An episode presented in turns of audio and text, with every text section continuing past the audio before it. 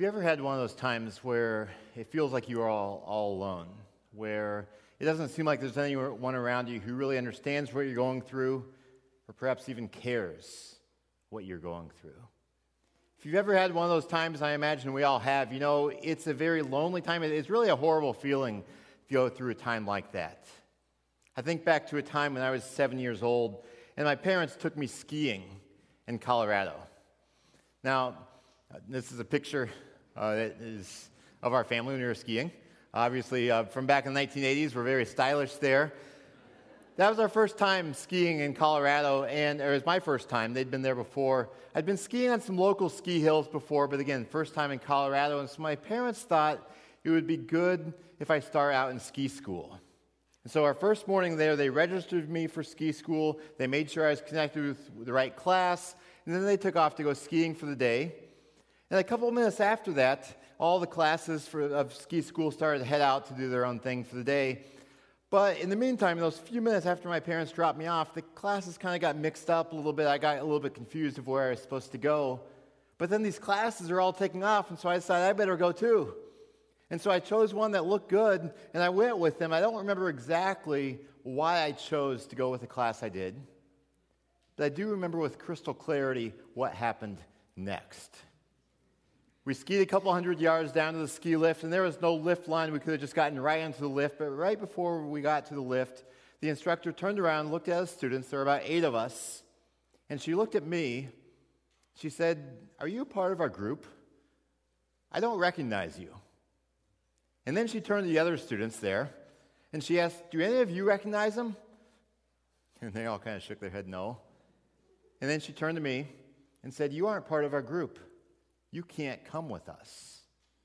And with that, she turned, and she and the rest of the class got in the ski lift, leaving me all by myself at the bottom of the lift.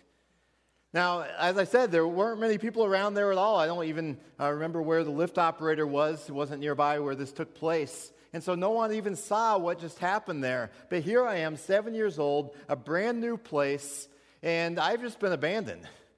I mean, this is before cell phones. And, and, you know, you can imagine what that's like for me. Scared, feeling rejected, very unsure of what's going to happen next. And I think this is a feeling that many people have as they go through their lives. That they face challenges, they face heartaches, they face uncertainties, and it fills them with a sense of anxiety and, and just a question of, what am I going to do next? Does anyone really care? Does anyone even understand what I'm going through? You know, sometimes even when people are surrounded by family and friends, they still feel lonely because it doesn't seem like anyone really understands what they are facing. Or perhaps you're facing health challenges or financial struggles, or you move to a new town or a new job or a new school where no one knows you and you feel all alone. And when you have these types of experiences, it, it, it's no fun at all. Now, for me, thankfully, uh, back when I was seven years old, left there at the bottom of that ski lift all by myself, there was a woman who was skiing down the hill to that lift to take it back up to the top of the mountain. And as she got down there, she saw this little boy off on the side crying. As she got closer, she realized that is her son. you laugh. She was not laughing one bit. I wasn't either, but for me, I, can never think of a time I was more excited, more happy, and more relieved to see my mom. Because you know what? This instant wave of calm and relief came over me, and that's exactly what happens when you suddenly realize that you are in the presence of someone who, who cares for you, who you fully trust.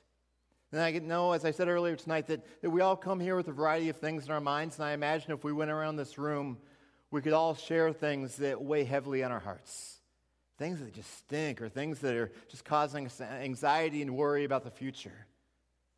But we need to remember that God has not left us to walk alone through our challenging times. Through the month of December here at Freedoms, we've been talking about Christmas presents. And this idea of presents that we've been talking about is not the gifts that many of you are excited to open tomorrow morning, even though those can be exciting. This is a different type of gift. It's the gift of God with us specifically in the form of Jesus. Let me read for us from Matthew chapter 1. Matthew, it's one of the biographies of Jesus. And Matthew is recounting the birth of Jesus, those circumstances. He says in summary in verses 22 and 23 All this took place to fulfill what the Lord had spoken by the prophet. Behold, the virgin shall conceive and bear a son, and they shall call his name Emmanuel, which means God with us. God with us. And if you back up a little bit earlier in that passage, you see uh, clearly how this came about. It says, Now the birth of Jesus, verse 18, the birth of Jesus took place in this way. When his mother Mary had been betrothed to Joseph, before they came together, she was found to be with child from the Holy Spirit. And so God had conceived this little baby in Mary's womb through a supernatural process. This was no ordinary child who Mary was carrying and would give birth to. This was God with us, God in human form. John 1:14, John is another biography of Jesus. John 1:14 says that God became flesh and made his dwelling among us. This is a really profound idea to think about about God dwelling among us. He not only dwelled among humans, he became human. Let me help you put this into perspective. Back in August, my family uh, adopted two kittens. And we love these cats. They bring a lot of love and joy into our household. And so the new reality in the Lemons household is that we dwell among cats. Some of you think that's a horrible reality. We, we really like that reality. These are, these are truly great cats. We, we enjoy them. Um, so we, we dwell among cats. But there is a huge difference, a categorical difference between dwelling among cats and becoming a cat. Now, if I really wanted to understand what it's like to be a cat, if I wanted to relate to them on their level, speak their language, to understand fully what it means to be a cat, the best way to do so is not just to dwell among cats, but to become a cat myself. Now, I don't have the ability to become a cat, nor do I have the desire to become a cat. Because even though my wife and I joke about how nice it would be to lounge around the house all day like a cat, the reality is that's a major downgrade in life. Yet that is the type of step that God took 2,000 years ago when he stepped off his heavenly throne and came to this world in the form of a human. Except that step was infinitely greater than the step it would be for one of us to become a cat. I know this is kind of a silly analogy, but it shows how amazing it was that God became flesh. As I said, I personally don't have any real desire to become a cat. But God wanted to become human. And it wasn't because he got bored up in heaven. I mean, he's been there for all eternity, but it's not like he got bored in heaven and decided, hey, let's try something new. Let's become human for a while. No, God's motive was love. He saw that we were enslaved by sin, that we were being destroyed by sin. And he knew the only way to qualify as a substitute to pay our death penalty for our sin was to become human. And so he did this out of love. And what we see in this is that God didn't reject us, instead, he pursues us. And God had every reason in the world to reject us as humans. I mean, ever since he created humanity, humans have been rebelling against him, rejecting him. You look at the nation of Israel. God's chosen people through the Old Testament period who would bring the Savior into the world, they too turn their back on God over and over and over. And you look at, I mean, each one of us, just look at our own lives. And if we really look at ourselves honestly and humbly through the lens of Scripture, we will see that we too have rejected God over and over and over. Yet, rather than rejecting us, God pursues us. And He did it first and foremost through the person of Jesus when he became flesh. And, and why did he do this? He did it because he loves us and because he is a personal God. He wants to be with us. Otherwise, you can't really account for what is said here um, in Matthew 1, quoted from Isaiah, when it says, Behold, the virgin shall conceive and bear a son. They will, they will call his name Emmanuel, which means God with us. God wanted and wants to be with us because that's the type of God He is. If we really want to see the heart of God, just look at Jesus, because Jesus is God. You look at how Jesus interacted with people around him when he walked this earth 2,000 years ago. When he encountered people who had some need, who, who needed a listening ear, he gave them his undivided attention. When he encountered people who were struggling or even outcasts of society, people with all kinds of messiness and baggage in their past, he showed them genuine care. He, he showed that common, everyday, ordinary people like you and me, we matter to God. And if you're going through hard things, if you're going through struggles and anxieties and, and grief and all kinds of other difficult circumstances in your life, know that Jesus knows what that's like. That's the benefit of Him becoming human because He has had firsthand experience of what it means and what it's like to be rejected, what it feels like to be unpopular or to be misinterpreted. He knows what it's like to face temptations and trials. He knows what it's like to be hurt by your friends or by your family. And Jesus not, mere, not only wants to be God with us in a general way, he wants to be God with you, to walk with you through the trials that you face. So it's important to recognize that, you know what, we are never alone. We are never alone. We may feel like we are alone sometimes when other people around us don't understand or when they kind of turn their back on us or just we're out isolated from others. But God is everywhere. And sin has severed our relationship with God, yet Jesus opens a way for us to have a reconciled, renewed relationship with Him. That's why He came to this world. And so Jesus opens that way for us to know God. And again, God is everywhere. The key for us is to recognize His presence and to lean on His presence by trusting in Him and by talking with Him in prayer. And when we recognize the presence of God in our midst, it won't always fix our problems, but it will clarify our perspective and calm our hearts. And so, this is a huge blessing that God gives us. He opened that door through Jesus for us to have this renewed relationship with God, to, to rejoice and to have confidence in His presence. Because He is present right here, He is present when you leave here tonight. He promises to never leave us nor forsake us. He's an ever present help in times of trouble. The important thing for us is that we turn to Him and lean on Him. And that points to a challenge that we all have. The challenge is that even though God is always here, that we so easily turn our backs on Him. There's a classic hymn called Come Thou Fount that says, Prone to wander, Lord, I feel it, prone to leave the God I love. And we are all prone to turn our backs on God. Now, I shared earlier the story of, of my first time skiing in Colorado. That first day after ski school lost me, my parents made me go back to ski school that afternoon. And then I never went to ski school again in my life. And I'm thankful for that. I'm happy for that. And I actually became a pretty good skier. And the next year, my family went back out to Colorado, this time with some friends who had a, son about my age. So we were each about eight years old, and we enjoyed skiing fast. And there was one particular day that, that the, us boys were skiing with the moms so the dads could go off and ski some more difficult terrain. And, and as I said, even though we were eight years old, hadn't skied a whole lot up to that point, but we still were decent skiers and enjoyed skiing fast. And that particular day, we were skiing too fast.